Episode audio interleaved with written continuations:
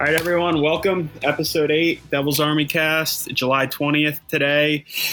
Episode 8, for me, jersey number Dainius Zubrus. I loved it. I was a big Zub guy back in the uh, few years back. Chris, who you got Yeah, number 8? Zubrus was a good one. Eight. Uh, does Will Butcher wear eight number eight? Does he wear? He right now? does. Okay. That's, yeah. He does indeed. Okay. So you go with the Mr. Will Butcher. My English got a little messed up there, but you knew what I meant. yeah, I got you. Um, so a little housekeeping. You notice you're just you just heard two voices. It's me, James, as well as Chris. What's all this? Corey, yep. Corey is taking a step away. Um, he's been real busy with stuff, so he's going to be more working behind the scenes. So you won't be hearing him as often. We'll be opening that third chair up to other people's at the blog and other guests and stuff. So today you'll just hear our two beautiful voices. So I'll give you a quick rundown of what we're going to be speaking about on this episode. We're going to start, as always, with current news. We're bringing back the best player from segment. We're going to look at teams in the Central Division. We're going to have another segment of, we call it Devil's Prospect Roll Call. We're going to examine the rest of the 2019 draft class, Devil's draft class, see how they're doing, what they're up to. Have my prospect corner. We got two Germans on tap and a Swede. And we're going to end it with uh, two defensive restricted free agents down in Binghamton. It's gonna So- be fun. Yeah, I'm gonna. I'm excited for the best player. That was a fun segment last time we ran it. But first, like I said, current news. The first thing that came up this week was they released the game schedule, like the preseason expedition games. They're starting July 28th, and they're gonna run until the 30th. The first day on the 28th, 4 to 10:30. The 29th, they're noon to 10:30, and then the 30th, they're 4 o'clock in the afternoon to 10 o'clock at night. I'll read you the matchups real quick. It's a you, you could see by the matchups they did it based on geography. Once again, these games mean nothing. They're just kind of preseason tune-up games. We got Philly versus Pittsburgh, Toronto versus Montreal, Tampa versus Florida, Carolina versus Washington, the Islanders versus the Rangers, Boston versus Columbus. Out west, we have Edmonton versus Calgary, Colorado versus Minnesota, St. Louis versus Chicago, Winnipeg versus Vancouver, Nashville versus Dallas, and Arizona versus Vegas. I'll take any hockey right now. It- I'll take any sports that's not soccer. I'm getting sick and tired of watching the MLS, I, man. I give you credit. I'm not a big soccer guy. I can't really pay attention to I it. I am not either, not one bit. But I mean, you got some MLS kicking off at eight and ten tonight. That uh, that's what I'll be watching. There you go. Nothing else going on, but I'm sure I'll be complaining about that later. But all right, moving on. Enough about that soccer talk. We don't want too much of that. So the next thing I wanted to talk about Pete DeBoer, head coach of the Vegas Golden Knights now, will name their first team captain in team history this before next season.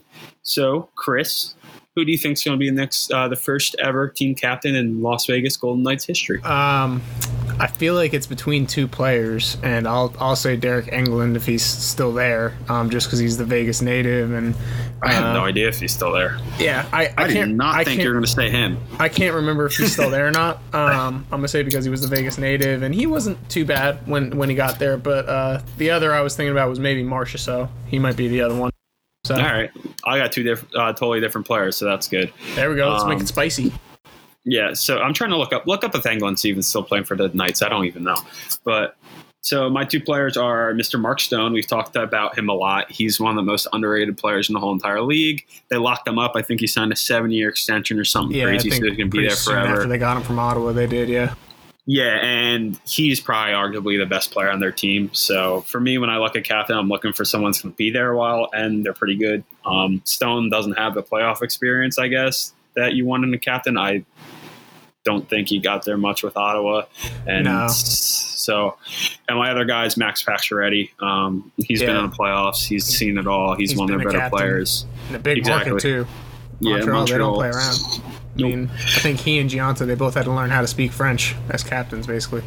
That's crazy. But um, yeah, Pacioretty's got the experience as captain. He's also a pretty good player in his own right, and he's also locked up for a while. I didn't know that. He's 31 years old, and I think he's locked up for the next like six years there in Vegas. So Engelland currently is with the team. He's an assistant captain, but his contract is up at the end of this season, so he's a UFA this summer. He's probably old too. Was he like 36 He's now? 38, so Yeah. yeah. so he, I mean, there's a, there's a the chance they don't go with him even if they re-sign him. So. That's a good reasoning, though. Um, I forgot that whole Engelland uh, hometown guy and stuff. I like that, but yeah, he seems like he'll probably be retired after the season. But that's your uh, your Deryk Engelland update in case those are keeping tabs Oh, yeah. on Deryk Engelland.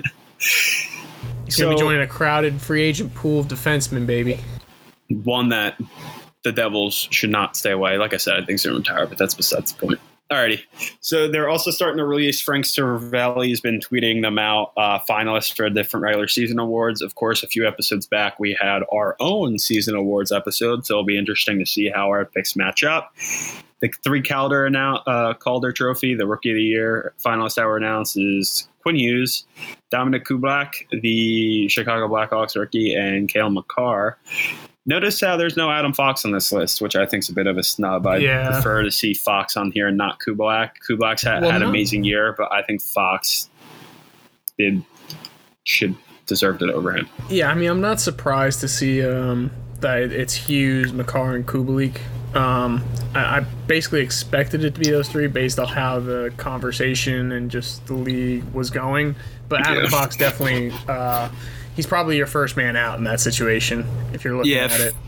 Yeah, uh, for me, I would have had Hughes, Fox, Makar, but either way, uh, Fox wouldn't have won That would have been crazy. Three defensemen competing for the Calder. I can't remember the last time that's happened. I mean, let alone No, I don't. two. I don't know. Adam Fox, he's terrific though. You hate to see it because he's on the Rangers, but I mean the kid, that's a great signing for them. But we're gonna move on to the Jack Adams Award.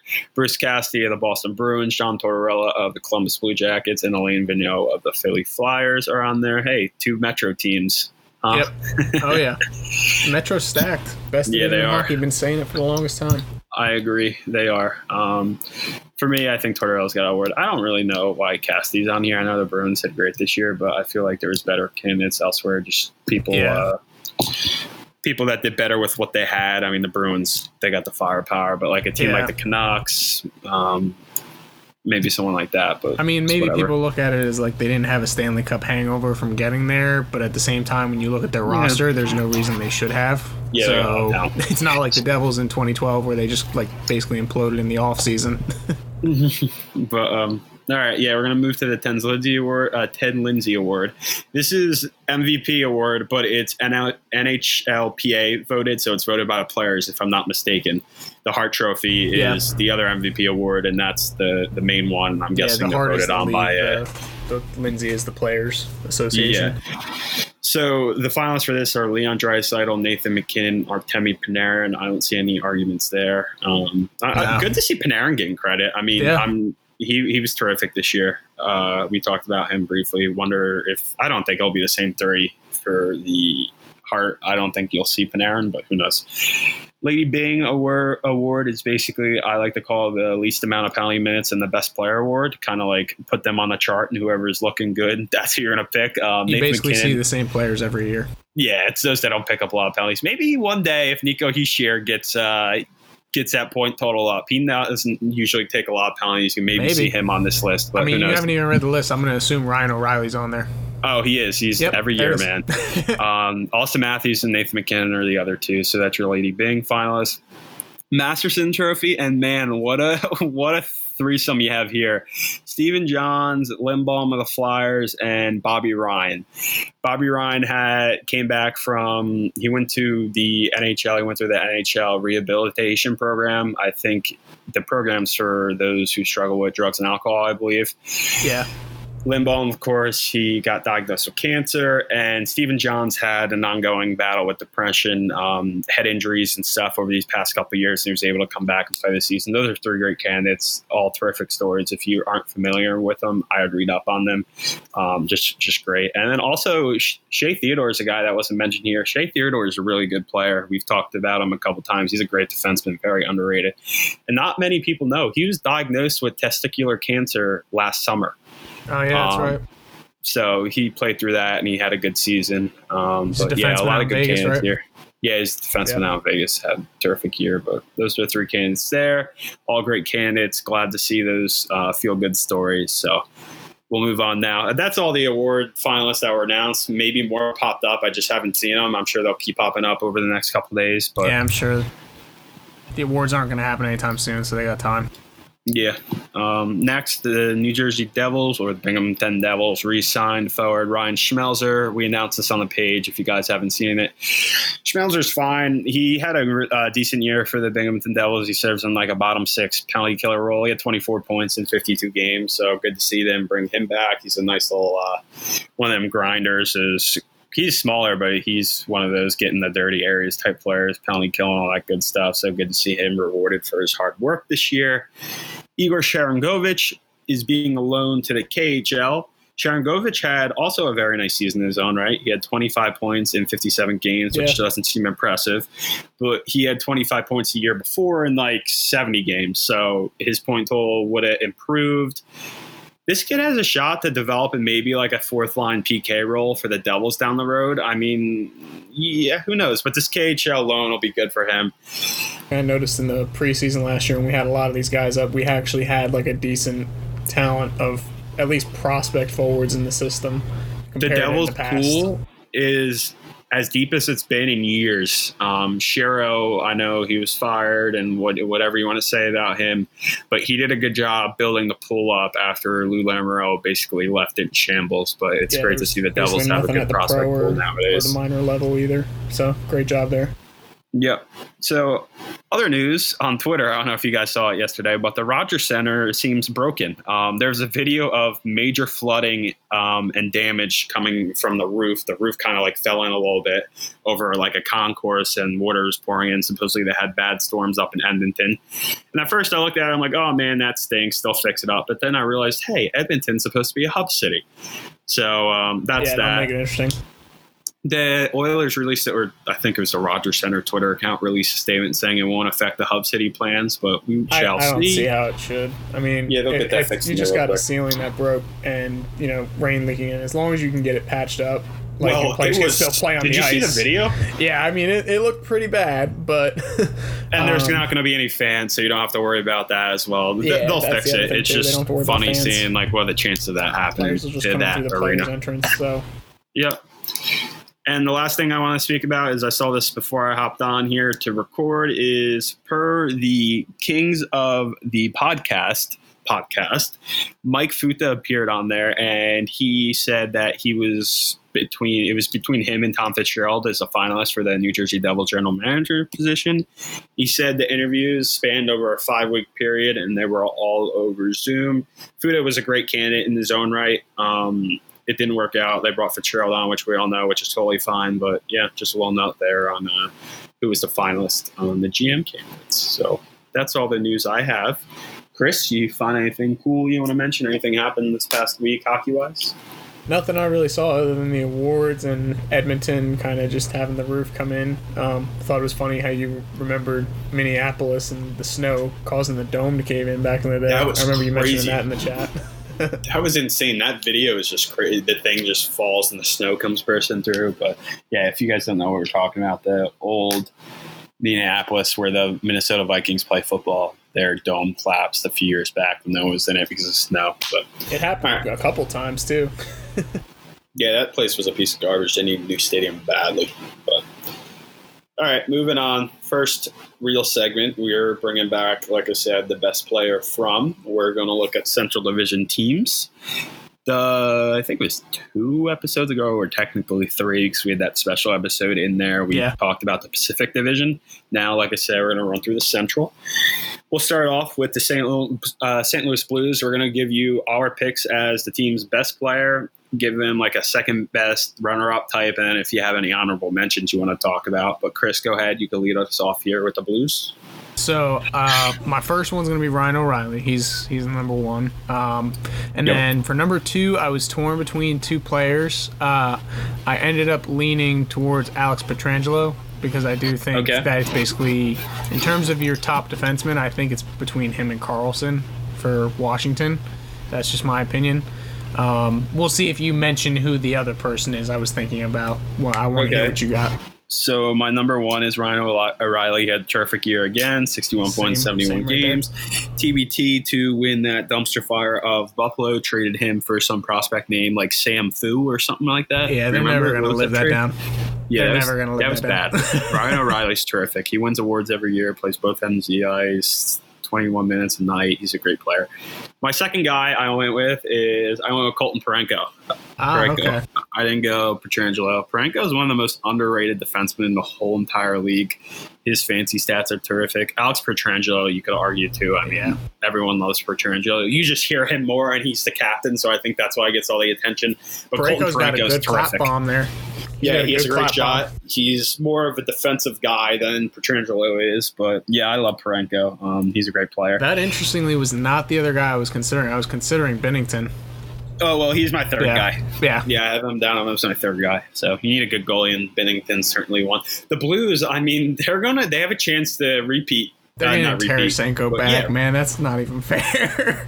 They won last year, right? They were, yeah, they, they won it all last year, and I'm Yeah. pretty sure they were in like first place. Like, I think in the West they were in first, and they didn't have Tarasenko for most of the season, and now he's going to be back. struggled too in the beginning of the season, and they still did terrific. But yeah, he's coming back now. The Blues have a real good shot, two P, and I'm cool with that. I'm a I'm a St. Louis Blues guy. I like rooting for them on Yeah. the side, Yeah. but. That sums up our St. Louis Blues guys. We agree with Ryan O'Reilly being the top, and I had Parayko, and you had Mr. Pietrangelo there, and then we both agreed Binnington's a guy that should get some uh, referencing as well. Move on to the Colorado Avalanche. I think this might have been the easy easiest one to pick as terms Yeah. as their top player, Mr. Nathan MacKinnon. Had- I mean, he's a Hart Trophy finalist, gonna be probably. He's a Ted Lindsay finalist. He has a real shot multiple at it. times I mean, too. 63 points and 69 games played, huh? That's a very good outfit. And their next leading scorer, I think, was like 55 points, and it was Mr. Cale Makar, who's a Yep. defenseman, rookie defenseman. I didn't, I knew Makar was good, but I didn't know he was second on that team in scoring. That was literally my one-two was MacKinnon and Makar. That is mine as well. And I have Mikko Rantanen sitting at three, who's banged up this year. He's going to be healthy, right? yeah, yeah. The Avs were banged up in general. You had Landeskog out too. You had like two thirds of that, you know, trio basically out most of the season. Yeah. So I think that's an easy one, two, three there. You got MacKinnon, Makar, and Rantanen as well. Great. Chris? Yeah, yeah, yeah. I do. Yeah. So we're gonna move on to the Dallas Stars. Man, their offense was miserable this year, huh? Yep.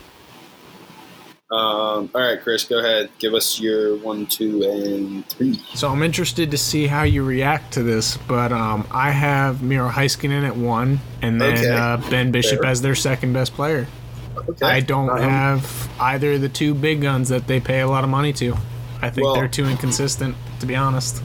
I have Tyler Seguin one, and Tyler Seguin. I know he led the team in scoring, only had 50 points, but I mean, Seguin's one of the best forwards there are in the whole league. I know he had a down year, but the Yeah. whole entire Stars offense did. I still have him one. My second one was between two defensemen. It was Heiskanen and Mr. John Klingberg. Yeah, I, went with thought Klingberg. Klingberg too. Klingberg is, like Parayko, one of the most underrated defensemen in the whole entire league. His production offensively was down again this year, but he's usually like a 40 point player a season, 50 maybe. He only had 32 points in 58 games. And the reason why I went him over Heisman is I looked at my fancy nerd chart and Klingberg's was slightly better, so that's why I gave him the edge there. And then third, I had Mr. Ben Bishop. Yeah, no, I mean, were, I was legitimately considering going two defensemen there, Heiskanen and Lingberg, uh, Klingberg, excuse me. Um, but I, I figured, you know, I looked at Ben Bishop and his stats were all right. I mean, he didn't have necessarily the wins that Binnington did, but his save percentage is up there. Um, his goals again against average Well, compared to the Ben rest of the league Bishop- is respectable. So Ben Bishop's probably going to be a uh, uh, Vezina finalist. He could be at one of them three. yeah, he could be. he a had like a nine two something this year, like a nine two two, I think, which Mhm. was one of the better in the leagues. But um, yeah, Bishop's great. He's been he was. Remember that trade that Tampa sent him over, which is fine. They had Vasilevskiy in the system, and he's been great since uh, Bishop left. But they traded him for Cory Conacher, correct? Yeah, and, and Conacher, I think, was someone they had before in the system, so they already kind of knew what they were getting back as well. So yeah, that was an interesting trade. But moving on, next team we got the Winnipeg Jets, and we do have the Winnipeg Jets. Yes, okay, just making sure. Looking at this Very, here. very difficult team to, to pick two Yeah. best players from, to be honest. Now the Winnipeg Jets should not like what they did this year, having a locking down like if it was a regular season wild card spot, should not have happened. They are not a good hockey team. Their defense is miserable. Crazy. the reason why they're there is because Connor Hellebuyck, and that's my number one here. And Connor Hellebuyck is my pick for the. I believe I said he was my pick for the um, Vezina Award. He, he's the reason why the Jets are in Yeah. the position they are. He had a 922 save percentage in front of it, behind a defense that was horrific. You look at their expected goals against, their Corsi against, look at their shots against. It's all one of the worst in the league. So he did a hell of a job there For this year. sure. Number two, I had Mark Scheifele. Um, he had 73 points in 71 games. It was, I believe, 22 points more than the next guy in there. Actually, no, I lied. I don't know why I have that there. But his fancy stats are really impressive too, Scheifele. And then my last guy, my honorable mention, was Mr. Kyle Connor, who's a really good young player that not a lot of people talk about. But go ahead, Chris. Who do you have? Yeah, so I'm in agreement with you on number one, uh, Connor Hellebuyck, and I believe we were also in agreement uh, on that episode. We both believe he he will and he should win the Vezina this year. Um, not to mention his his bounce back at the beginning of the year. He was dealing with some adversity where they were debating on Brossoit being you know the guy because he had a, a good hot couple starts, I guess, and Hellebuyck was struggling. And you see him turn around uh, with a defense in front of him that lost Byfuglien, Myers, Trouba, um, huge pieces of the decor. So uh, we're basically on the same page about Hellebuyck. And then for number two, I was thinking about Mr. Scheifele as well, but I ended up going Kyle Connor instead. So I just have him in a different pecking order. And the main difference was I looked at Kyle Connor, I saw his even strength goals versus Scheifele's. Uh, he was he was decently ahead of him, and that's kind of what made me lean towards. Kyle Connor instead. So Yeah, I, th- I think you could interchange them too. Um, but yeah, the Winterback Jets they overperformed on what they should be, and that's largely because Connor Hellebuyck. Kind of like what happened Yeah. in New Jersey here. The reason then- why people thought yeah. Alain, Alain did a good job is because Mackenzie Blackwood's out here standing on his head the last few weeks, and even Cory Schneider played well in his few games up towards the end of the season. But just another example where goaltenders just single handedly are out here winning games, and that's what Hellebuyck it's did huge. I mean, it'll get you it'll get you a cup too. We've seen it. Yeah. Um, who they have? Calgary in the first round. and return to play playoffs. Um, I got Calgary in that matchup. A little more about that next week, but Yes. until then, we're going to be moving on here. We got the next team, uh, team which is the John Hynes led Nashville Predators. Um, Chris, go ahead. You can lead us off for this one. So uh, I, I talked about how with Dallas I thought about doing two defensemen as the top two players, and with Nashville yeah? I am going to do two defensemen as their I best did two as well. players. Roman What Josi and Ryan in? Ellis. I have Yeah, Josi first, Ellis page, second. baby. Even Yup, with Ellis being page. injured this year. Same page. Um, Yeoman, J- Yeoman Josi is my pick for the Norris Trophy. I know I'm probably going to get flamed for this because John Carlson had a terrific year, but Yeah. Josi played 26 minutes of ice time a night. Um, I think the only person that played more than him was Thomas Chabot, who was playing like some stupid, crazy amount. It was like 20, almost 28 minutes out in Ottawa. But Josi played an absolute ton over there. Um, he led the team in scoring too. He had 65 points in 69 games played for a defenseman leading your team in scoring. That's pretty impressive. And it was by 20 points. Like the next highest scorer was 20 points below that. Yeah. Um, below a defenseman. But Josi had a crazy year. Ryan Ellis, another underrated defenseman. His fancy stats break the chart. Um, you said he was injured this year, right? Yeah, he was injured for a, a brief period of time. I think he missed the Winter Classic because of it. I can't remember if it was a concussion or maybe he got hurt that Hurt in the game. Winter I think I think yeah, Yeah. he got hurt in the Winter Classic. He got was the a concussion. hit. It was Corey Perry in like the first five minutes of the game, and he got Yeah, ejected. I like remember five that. minutes It into the a- Winter Classic. Yep, it was a brutal hit. They slapped him with the five and ten, and he went off. And Ellis missed some time with a concussion. And my last guy was Mr. Matt Duchene. People forget he's on Nashville. I mean, I mean, they, he signed that big contract in the offseason. That whole team was just a mess this year. Uh, like we talked Yeah. about, Laviolette did better than him, and Hynes came over, and you know how Mhm. Hynes plays, makes his teams play. So yeah. I mean, it, But- it- they had a good player. They still have like Forsberg and stuff like that. Um, it's just Rinne isn't Rinne anymore. I'm sorry, Starter Nashville struggled, fans. You know, if if that hurts to hear, but Rinne's not Rinne. His time is coming. Um, UC Soros can't escape struggled for as well. yeah, you can't escape father time. I mean, Landis Landeskog or not Landeskog, uh, Forsberg being moved up and down the lineup, and then basically the lineup just being all over the place when Hynes took over. He basically Yeah, did there wasn't what it he did Duchene? here. wasn't Duchene like skating on the fourth line at one point? I or think something crazy? Forsberg was as as well at some point. Like it was it was kind of crazy seeing the line combinations Hynes was throwing out there. I'm just like, okay, Classic so it's not just Hynes. us. No, J- Hynes is a nutcase. But moving on, uh, Minnesota Wild. I'm gonna go first here because I think I have a pretty wild first pick. I don't know if Let's you uh, you uh, have him up here, and but I see what you did there. pick. Oh, I didn't even mean to do that, but good for me.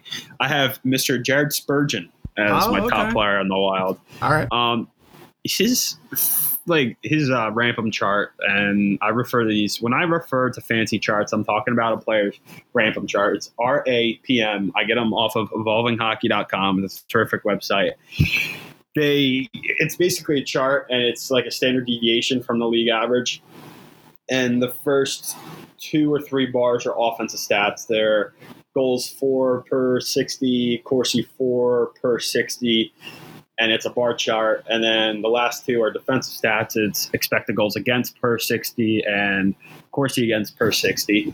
And they're just a really good metric on showing on how when the players on the ice, how the team's performing. And Spurgeon's chart, all the bars are like at the very top of the chart. Like one of the best expected goals per 60 I've seen breaking the chart. He's great over there. Um, playing 23 minutes of ice time and night, and he was also sixth in scoring on the team. He contributed 12 goals with it uh, as a defenseman, which is pretty good. Yeah, he And was Mr. defenseman I wanted the Devils to target somehow if they could. I think he either he, didn't he recently get re-signed by Minnesota or like extended. I believe so. They had a Yeah. little problems with He was one of those guys. If he hit free agency or like if he was on the market, I wanted the Devils to be in on him. Yeah, he's terrific. Um, my second guy, I got another defenseman, Ryan Suter. Uh, almost 25 Oh, minutes. double D time. here, eh? Yeah, almost 25 minutes of time on ice. Um, his fancy stats are fine. Um, second scoring on the team with 48 points in 69 games played. My last guy, I kind of went all over the place with this team. I got Eric Staal last. I know there's some other offensive guys you could talk about on this team, but Staal, he does it all. He's been doing it all for a while. But yeah, those are my three. And on a complete tangent here, remember when the Flyers signed Ryan Suter to a um, Yep. was it an offer sheet or something yeah, it like was that? an offer sheet.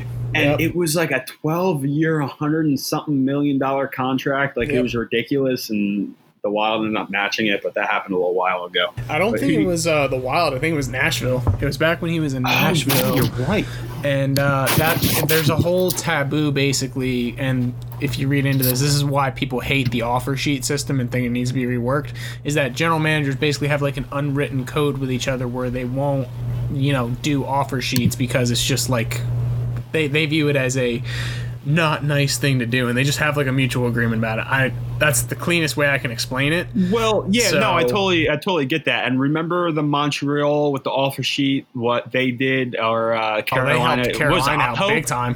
They, they helped carolina out big time with that. It was aho right? Yeah, it was Aho. They they they all they offer sheeted them, and um, Carolina like matched it within a couple hours because it was within the price range that they basically wanted to sign him for. So instead of having to negotiate with Aho, like Aho agreed to an offer sheet with Montreal, and Carolina just turned around and was like, "Yep, that's what we want to pay him, so we'll just sign it." Was it an offer sheet for Ryan Suter though? Because I'm reading an article now, and it says that the Flyers that offseason made massive contract offers to Devils forward Zach Parise. Imagine Parise in a Flyers jersey. Oh my goodness! I, ugh, I couldn't. I, He couldn't do it either. He was between uh-huh. Minnesota and New Jersey, and it was Yeah. basically he was trying to get Going Suter to come to New Jersey too. They were both they were both a package deal. I remember that they were either both going to Minnesota or they were both coming to New Jersey. I, I remember reading reports like Parise had like Marty call Suter to come to New Jersey and everything. So, but I'm pretty sure it, it was Ryan Suter. You're right on who they offer sheeted, but it was when he was in Nashville. It wasn't when he was in Uh, Minnesota. you know what? It wasn't Or- Ryan Suter. It was Shea It was uh, Weber. Shea Weber. Yeah, yeah. I, I just thought that too. I'm like the other defenseman. Shea Weber. Yeah. I got them. I got my Nashville defenseman confused, but um, yeah, Shea Weber. It was a 14-year, 110 million dollar offer sheet with the Flyers back in 2012. That's what I was thinking of. But all right, yeah, a little tangent there, but I think that's some fun history stuff. A little shout out to Corey's now retired Donuts and Dynasty segment. But um, Who do you got? Top three for the Wild here. I gave mine. I got Spurgeon, Suter, and Staal. Who do you have? So uh, I, I have Suter, but he's my number two. Yeah, Uh, he's I'm- mine too as well. I'm going to give some respect to Kevin Fiala for his season this year. I'm going to have him at number points. one. yeah, that's fair. And I think uh, when you think about Minnesota and their just improbable push to the playoffs, you know, without him, that's not even a, a reality. Um, and then uh, maybe a soft spot here, number three, I will put Mr. Parise. He had some right. respectable numbers this year. I don't believe injuries were as big of a deal this year as they have been in the past couple for him. So, and he's, yeah, I, I love that style play where it's a, you know, get in the dirty areas and, and do what you can offensively. So, So some more hockey news that I didn't refer to, but I saw I think happened the past week. The Wild made their interim head coach their full time head coach. Um, yeah, that's a good move. Yeah, uh, I mean, I don't think they should have fired Bruce Boudreau in the first place. Bruce Boudreau is a great coach in his own right, and when Alex came on the pod, like I think that was technically two episodes now, he explained how much he liked Boudreau and thought he should have given a shot at the Devil's job. But um, yeah, a little news for you there. And there's another tangent I wanted to go on with. Uh, I think it was Sutter, but I forget it. So we're going to move on now to the last team in the Central, the Chicago Blackhawks. Um, the first one's easy. Patrick Kane.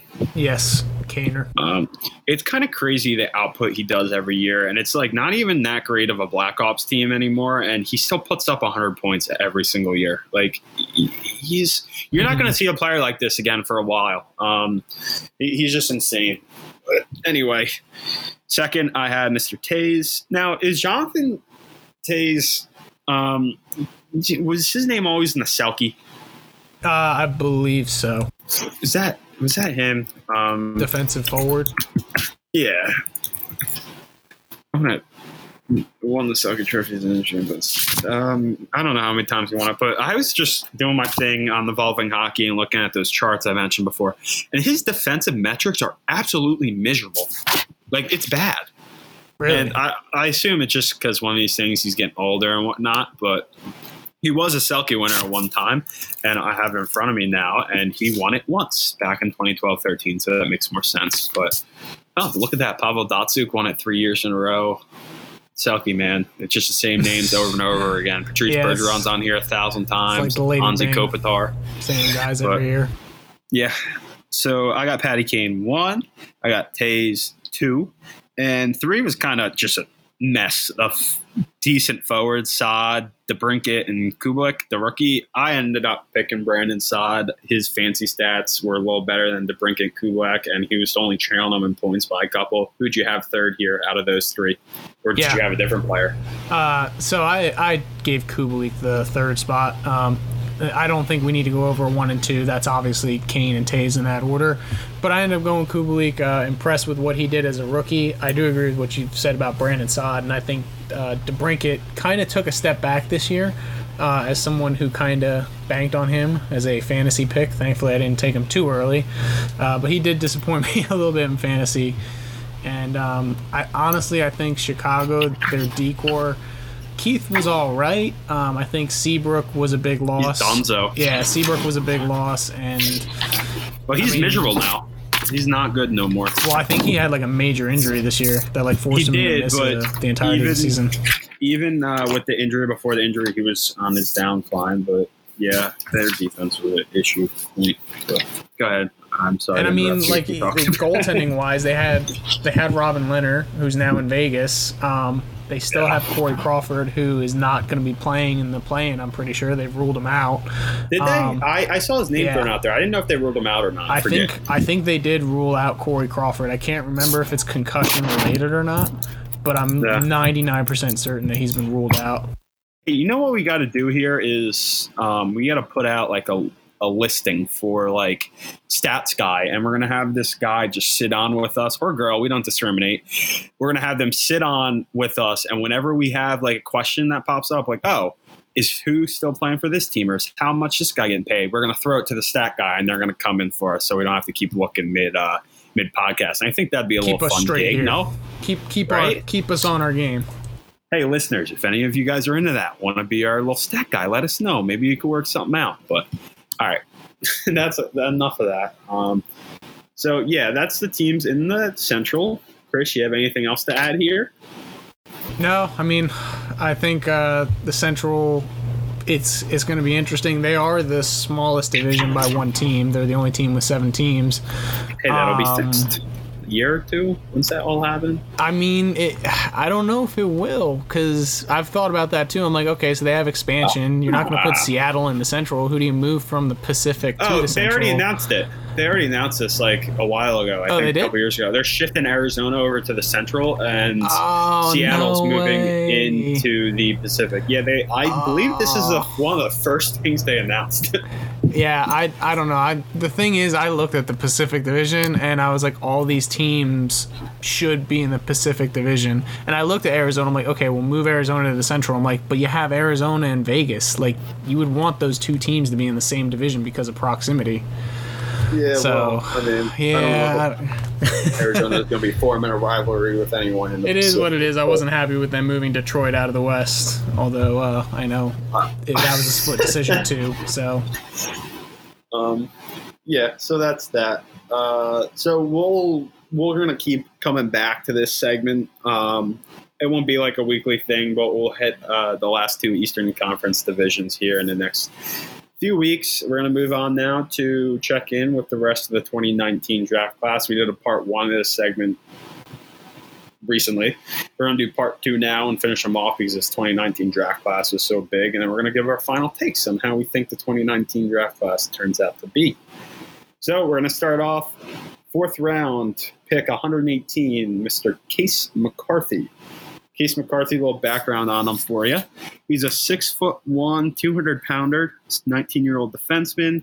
He played in the U.S. development program and he committed to Boston University and he played there this year 32 games 12 points not bad for considered a freshman a scouting report on him he's a defensive defenseman two-way potential he likes to use his body man these devils defensemen they drafted love throwing their body around which i'm bringing the for. boom, baby. Yeah, so Eustace's body, like I said, six foot one, pretty good size. He's already 200 pounds, 19 year old. Hopefully that'll keep going up. Skating, I read, is pretty solid for his size, which is good to see. You always need a solid skating defenseman so you could keep up when you're going against those fast forwards. And for some reason, I've read on numerous different profiles of his that he's a really good passer, which is also good to see. Um, the only thing with him is his offensive upside's limited, and that's the reason why he's not really regarded as anything too special. I think his ceiling, the best he could be, is like a bottom pairing NHL defenseman with good prowess on the PK. If not, he'll be a solid AHL guy, fourth round pick. Um, it just comes down to how he continues to progress at BU. You have anything to say about Case McCarthy here? Yeah, I mean, uh, overall, pretty impressive to see. Um, another guy out of that U.S. National Development Team program. Um, saw he played, I believe, it was 32 games at BU, so he he was dressing each game and, and getting ice time. Um, plus minus, basically send around to zero again. You need you need more stats than just a plus minus, but usually that's at least a good baseline to understand whether they're out there more as a detriment or as a positive. So. All right, we'll move on to a goaltender prospect that forget about sometimes that the Devils took a goalie in this uh, plethora of different draft picks they had this year. Cole Yeah. Brady was a fifth rounder, 127th overall. Brady's a 19 year old kid. He's six foot five, huh? That's a tall kid. 175 pounds. You're going to want to see that poundage get up, though. A six foot five frame, but 175 pounds is a interesting size. But he was in the USHL with Fargo. He only had a 903 save percentage. I think that's fine given the type of league the USHL are. Usually, those type of junior leagues, um, you see save percentages a little lower, and that'll be like the average. Um, I think 903 is still slightly below average. And he's a young kid. Um, he was 18, 19 when he's putting those numbers up. Probably having the committed. time of his life out in Arizona. Well, yeah, he is committed to play college hockey at Arizona State University. Um, he hasn't started there yet. I'm assuming his freshman year will be this next hockey season, whenever that may occur. As for the scouting report with Brady, um, he's regarded as a guy with pretty good potential, but like a really, really, really low floor. Like there's a, there's a chance he just doesn't become anything, which happens with these goaltender prospects, especially once you get later into the draft. Um, for me, hopefully, he contributes in the AHL one day, but I don't think it'll ever turn out into anything special in the NHL. It just really largely depends. It's honestly too early to tell. You got to see the numbers he puts up in Arizona State and college. Yeah, now, Chris, sure. I know you're the more the college hockey guy. So Arizona State, they got a program a few years back, right? They're a relatively new program, and aren't they absolutely electric for how new they are? Oh I yeah. I mean they've they've had a they've had a college hockey program for uh, a long time, um, but it was uh, always ACHA, and they were uh, eventually. I think the way they transitioned is they had some exhibition games against NCAA teams. They've beaten them. and and they were at least competing with them. I, I think they won a couple of the games, but they were at least competitive. And uh, that that school, I mean, you don't hear it, but they're they're turning into a hockey powerhouse. I mean, they're holding their own. yeah, Um, that's what I thought I heard. it's not like UAH, which we mentioned, like I think in the first episode. Um, University of Alabama, Uh, Huntsville, they kind of struggle yeah, a little bit more. Uh, but Arizona State, man, they are electric. Um, I would I would gladly cheer for the Sun Devils if I saw them in the uh, Frozen Four. Uh, another unfortunate sport we have lost this season. Um, so yeah, I mean, uh, my team is obviously Penn State for college hockey. Um, but if Arizona State ever made, it, I would definitely pull for them. They're fun. Yeah, it'll be interesting to see how Brady does down in uh, good old Arizona State, whatever stereotypes you want to associate with that school. But we'll move on. big party school. Um, so Patrick Monahan's the next. So Arseny Gritsyuk, um, who we spoke about, I believe, on the last episode. Um, we gave a little update on him because he was recently named to uh, the U20 Russian national team for the little tournament they're having over in Sochi. Um, he's the fifth round, 129th overall selection, two picks after Brady. Uh, we won't talk about him because we did pretty in depth when we spoke about that news. Seems like he's going to be a really good prospect, um, really good snag value pick there in the fifth round. Moving on, Patrick Monahan, sixth round, uh, 158th overall. Monahan, another good value pick here. He's a 19 year old center, 5'11, 183 pounds, pretty good size for. Uh, pretty good weight for a five foot eleven kid. Um, hopefully, he just gets keeps getting stronger there down the middle. We went heavy Uh, on those U.S. national development team kids in the later Yeah. rounds. So he's at Providence now, playing with um, good buddy Tyce Thompson, who we spoke about. Um, and we know Tyce Thompson, he's going to be an electric prospect, hopefully, if he continues on the route he's continuing. Monahan had a really good season in his own right for a kid that was drafted in the sixth round. Yeah, not 21 points in 34 games, which is a solid output. And once again, Providence was really good. Um, they scored the puck really well, so who knows if that numbers are inflated by that, but it'll be interesting to see how he does next year. For me, I have him inside the top 25 of Devils prospects. I believe he is the only one on this list besides Gritsyuk that I had in the top 25 that we're talking about tonight. Uh, yeah, Monahan, I think he could develop into maybe a guy that could contribute in the NHL one day, depending how the rest of the time as Providence goes. But I think he'll be a solid AHL player at the very least. It's just it, it's very exciting to talk about prospects. For the longest time, we couldn't. It was like, Yeah. uh, yeah, maybe this one guy, maybe this this one guy. That's it. Maybe now it's like, oh, we got this guy, this guy. th- He's he's he's doing crazy stuff. It's just it's fun to be able to actually talk about prospects. Yeah, no, 100%. I totally agree there. Uh, last guy we're going to speak about, and the last guy that was in this huge draft class is a seventh round pick, 189 overall, and the Devils nailed this pick too. 19 year old Swedish forward. He could play center. He's a left winger, five foot 10, 187 pounds, a little bit on the smaller side. He played in Alsfisken. Butchered that, but it's basically the AHL equivalent for Sweden. Um, it's right below the SHL so in that league, um, I'm sorry, I don't have the stats for that, but I do have the stats for the Super Elite, which was he played in last year. 36 points in 33 games, and the Super Elite is the equivalent of junior hockey here in America and Canada. So in that league, 36 points, 33 games, that's really good output. And he did get SHL time, which is, of course, the top league in Sweden but only had two points in 15 games, and that was last year as well. And this year's where he played in Allsvenskan, which is the Swedish like AHL equivalent. I think for a seventh round pick, he's a sneaky, solid value pick. Um, I think he has a chance to turn into something. We'll see. He's Yeah. already 19 years old. I'm sure he'll make his way over to the U.S. if the Devils. Definitely a Find a solid pick contract in the him. seventh round for sure. Yeah, it's I mean, all he's got- about value in the seventh round. That's exactly what they found. He's got two bronze medals from World Juniors, U18 and U20, I believe. So and the scouts seem to like a lot of his game. I mean, see if it keeps developing further. But seventh round, when you're kind of almost throwing at a dartboard, I think they did a good job nailing this one so far. Yeah, so that's all the draftees that were in this class. And if you missed the first part, it's, I believe, episode seven. Yeah, I think we did this the last episode as well. Go back, listen to that one. You'll hear our first part in it. And to summarize the class, we'll give our closing opinions here before we move on to the next segment. For me, when they first drafted it, I wasn't a, the biggest fan. I thought they had a lot of picks, and I thought they could have used them better, whether it be moving them for someone or even the picks they were taking. I thought some of these guys were reaches.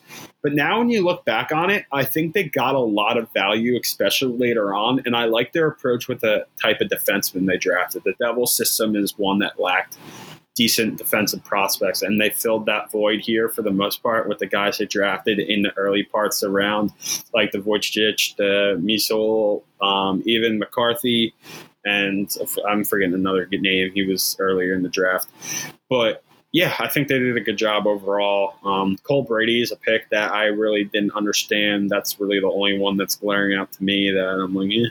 But besides that, I think it was a fine draft. Chris, what's your final thoughts here with this Yeah, draft? I mean the scouts earned their money. I mean, obviously you you expect to get good players in the first and second round, but you really pay your scouts for the later rounds, being able to hit those picks, and it just seems like they've at least hit it to the point where these players aren't busts. You know, they they have the potential uh, to make it and All turn into potential. something. Uh, I. I definitely remember that we went heavy U.S. national development team. That was like my first reaction, um, and and I was surprised that uh, we've built up the defensive part of the, the system so well because you know the whole the whole system was basically barren at one point um, and like you said we, we've got a lot of really good young kids in the system uh, including i believe another one we're going to talk about here in a little bit so I wonder who that is. But um, yeah, good stuff here. We're gonna. I, I think the segment's great, and we're definitely gonna keep going with it. We'll start talking about the 2018 draft class. Um, not next week because we got a special episode we'll talk about later coming next week. But after that, we'll definitely get this segment back in, and we'll keep going back with these draft class uh, past couple years and just check in and see how these guys are doing. But we're going to move on to more prospect talk. Uh, we're going to bring it back to my corner, a little prospect corner action for you. Like I said, we're going to talk about two Germans and a Swede. We're going to start off with the Swede, Mr. Noah Gunler, 18 year old right winger. Six foot two, 190 pounds, solid size to him, and he's played his whole career, like junior career, in the Swedish junior system. His draft minus one season, he had 46 points in 31 games, 27 of which were goals. He also played in that season in the SHL towards the end of the year because he performed so well in the Super Elite. He played only 15 games and had five points. And keep in mind, I mean, at this point, draft minus one, he's a 17, 16 year old kid playing against men. So he wasn't playing a lot. He only had five points and a plus four rating. Um, those five points were actually more than the outputs of Lucas Raymond and Alexander Holtz in their draft minus one short stints with the SHL, and also his Super Elite uh, contributions, which I just talked about in the season, the 46 points in 31 games. That's also more than Holtz and Raymond in their draft minus one seasons. This year, he got promoted to the SHL full time, 45 games, 13 points four goals, nine assists, and a plus 12 rating, which is good. I mean, you got to keep in mind here the SHL, like I said, professional league. Um, you're playing against men, kids only 17, 18 years old. The output's fine. He probably wasn't getting a lot of play time, but that's his stats. We're going to move on to his strengths and weaknesses. His strengths, his shot is electric. It's lethal.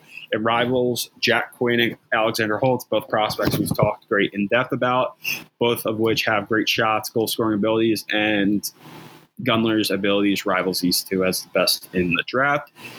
And his shot's great, but what makes him such a good goal scorer is his instincts offensively. He's always finding where the open areas are on the ice to have his teammates set him up. He scores a lot of easy goals in front, um, the net, garbage goals. He likes to use that frame he has, get in front, score them dirty goals you like to see.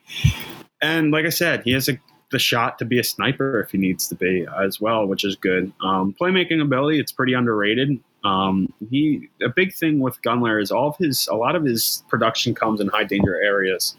Uh, our friends over at um, Scouching he does a great job with these really in-depth videos. Um, but he explained how high danger he actually tracked them, and his high danger percentages were really high, one of the better in draft class. So that's good to see. And the last thing I want to talk about is strengths is he likes to use a six foot two frame. Board battles wins those often. So moving on now, um, we're going to talk about his weaknesses. Um, biggest thing with Gunler is inconsistency, um, whether it be defensively or offensively. Sometimes he just makes a bad pass, turns the puck over, but defensively, his main area of weakness with the inconsistency. And it just comes down to work ethic, getting your mind right. Um, he's smart in the offensive zone, so he could be smart in the defensive zone. Maybe he just gets lazy there. Uh, some people just don't like playing defense, and I'm sure Gunler is going to learn that that's how it has to be. So I'm sure he'll figure it out. Gunler overall has an extremely high ceiling. Um, his floor is a little bit below average. I don't think it's the lowest floor. It's not like William Wallinder risk there, but Gunler I think is going to turn into be a fine prospect. If his ceilings hit, he could be a top ten player in this draft. If not, he won't be as good, but I don't think he's going to be a complete bust. Um, Mid first round pick, I have him 14th in my top 30 rankings. Chris, you have anything on Gunler here? Just nothing other than what you've already mentioned with the scouts. I mean, they say he's uh, pretty good at finding the open ice, as all good goal scorers do. Um, then mentioning he's got a really good shot and a good release, good goal scoring yeah. instincts. He does indeed have those things. So we're going to move on to our first of two German-born players, Lukas Reichel, six foot, 170 pound left wing, 18 years of age, and this season he played in the German top league, the DEL. And this is like counterparts Tim Stützle, the consensus second or third overall pick, most likely third, and John Jason Peterka, who's the last player we're going to speak about, also playing the DEL. He had pretty good production in the DEL. And keep in mind, I said, like I said, um, DEL is the top league in Germany. So he's playing against men, uh, some maybe twice his age. You know, um, you know, a lot of these prospects are. He in 42 games, he had 24 points, which is solid output for a young kid. That's 12 goals, 12 assists. So for players under the age 18, this point total is the fourth most in league history, which is a little cool stat for you. And I just want to reiterate, um, say the DEL compared to like the SHL and the KHL and these other top leagues don't come anywhere in comparison in terms of play level. But nothing to take away from um, Stützle, Peterka, Reichel's yeah. output in these leagues. I mean, still great to see them putting up these types of numbers against men. Still impressive, but just want to make a note there about the the play and the quality over in that league. With his DL team, I mean, he served in the top six role, which is kind of crazy. I mean, imagine being the guy playing on the third and fourth line. You have this kid that's 18, 17 years old playing above you in the top six, but that's how it was. He played in the 2020 World Junior Championship for Germany, five points in seven games, solid output. Now let's get to his strengths and weaknesses. Strengths, offensive game, he's an offensive player. Awareness and offensive sense are his two greatest traits. Um, as we talked about before with Gunler, the big thing here with Reichel is getting to those open areas, nice high danger areas. He's smart. He knows how to position himself for chances. So that's one of the biggest strengths there. Skating ability is also pretty good. His straight line speed is terrific, and he's one of the fastest guys in the entire draft when it comes to straight line speed. But he could also do those things that Chris has harped on that are so important, like skating on your edges and all that good stuff. And he also has above average puck handle. Weaknesses, raw player he needs to develop more. Um, still a few years away from um, coming over and being a contributor. Um, and also, it's funny. I don't. I didn't group him like this, but another issue here is consistency, as we just talked about with Gunler. His and this is specifically why his defensive game is a work in progress, um, Reichels, and so he needs to work there, just be more consistent, and the defensive game will come. He has good size in terms of height. He's six foot, but as I said, he's only 170 pounds, so you want to get a little more stronger there. And you can even tell watching his tape, he gets knocked off pucks sometimes and uh, stuff like that. And yeah, that's his weaknesses there. Reichel is your classic high ceiling prospect. Um, really high potential. His floor is pretty low. It is lower than Mr. Gunler's, and that's why I have Reichel ranked below uh, Gunler. If he gets a good coach that coaches him up defensively, helps with his awareness, positioning, all that good stuff, he's going to be a solid player, and I think someone's going to get him for good value. He'll probably go later first round in those 20s numbers. For me, I have him 23rd on my board. I could see him a fit for New Jersey. I mean, he's a scoring left winger, and that's what the Devils need in their system. Um, maybe if the Vancouver pick slides back, that would be a good spot there if there's no one else on the board. But yeah, that's Lukas Reichel. So we're going to move on to our last and final German prospect, um, John Jason Peterka. JJ Peterka, 18 year old right winger, 5'11, 192 pounds. He is German, but he played a lot of his junior hockey in the Czech junior system. And to keep it simple, the Czech junior system compared to these other systems is not good. you're going to see these numbers, and I'm going to read at junior, and you're like, oh my God, is this guy the next coming of Connor McDavid? No. I mean, it's just the junior system there. It's, if you're a good player, going to put up really, really, really, really good numbers. So the first stint in the junior system, um, his point per game average was the highest in league history. And keep in mind, there's 2,000 players in this league in history, so he's number one out of his 2,000 players. In the Czech U19 league he played in, his draft minus one season, his stats were just silly. He had 45 goals and 49 assists in only 48 games. Um, so you do the math there, that's 90 something points in 48 games, which is a crazy output. But yeah. That's just a Czech league not being not being all that competitive. And like I said, nothing to take away from Peterka, but the league's just not as good. Um, and you can probably deduct this. The highest total ever posted in the league was this number, and it led the league by 15 points. So he was in the DEL this season, like Reichel and like Stützle. He put up the least amount of points of the three, only 11 and 42 games.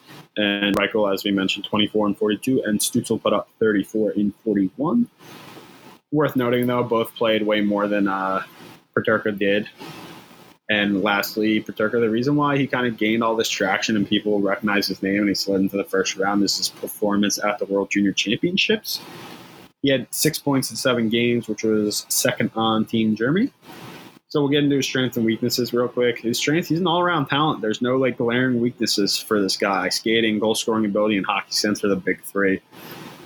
Um, he's a goal scorer. His goal totals have always been higher than his assist totals um, throughout juniors for the most part. So, playmaking wise, it's pretty underrated too. I know I didn't mention that in the three ones I just mentioned, but you also got to take into account this kid's playmaking ability is pretty good. Solid passer. His weaknesses, it, I, this this has come up with a couple players, but since Peterka doesn't have anything that like glares out at you, the thing is is that could be considered a weakness just because his your eye might not catch him if he doesn't do one thing elite.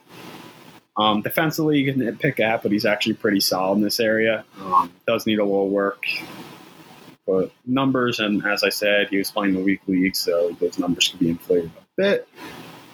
His opposite of the first two prospects I talked about, his floor is pretty high and his ceiling is a little tapered just because of the fact he doesn't do anything elite.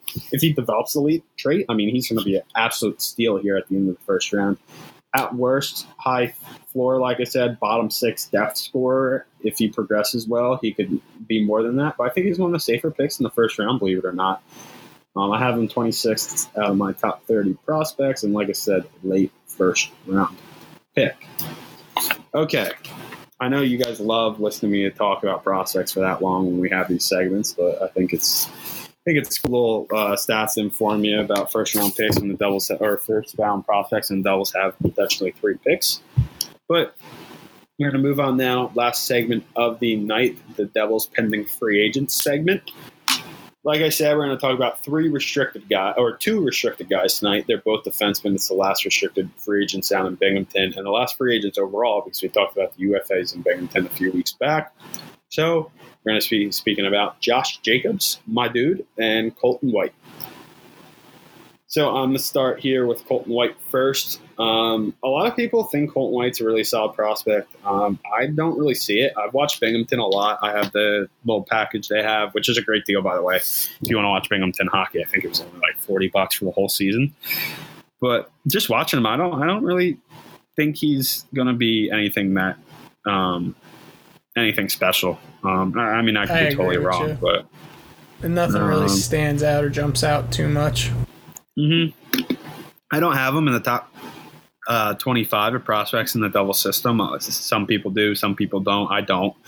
Um, maybe one day I could develop into like a bottom pairing NHL guy. I think for the most part, he's just going to be a solid AHL guy because he is. Binghamton's one of their better defensemen, probably like a top four guy down there.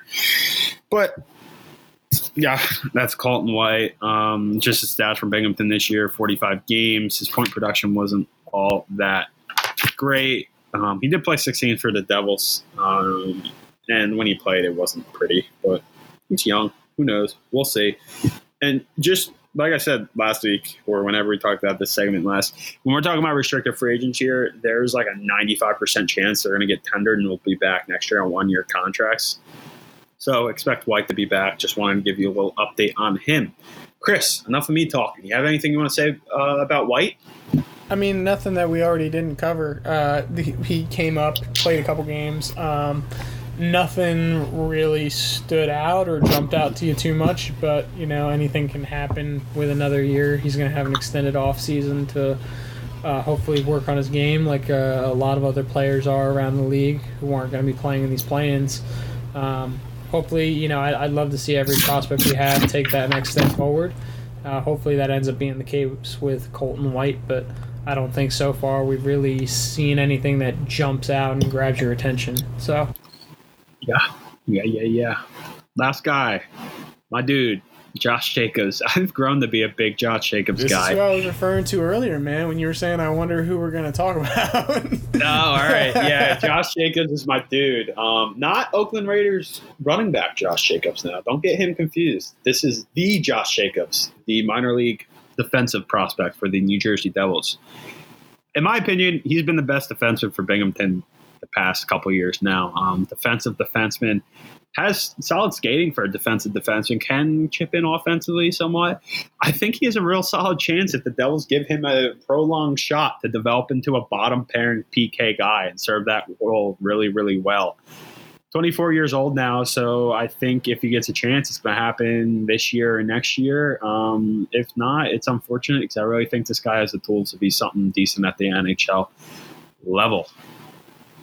Chris, you want to add anything to my boy, Mr. Josh Jacobs? So we saw both Jacobs and White make appearances uh, in the show this year, and uh, I did like what we saw out of Jacobs in the time that he had up here. Um, I don't think necessarily points wise it was something that jumped out at you, but it was just the way he played defensively. He held his own, um, and I think he, I think legitimately he has a shot of making the team next season out of camp.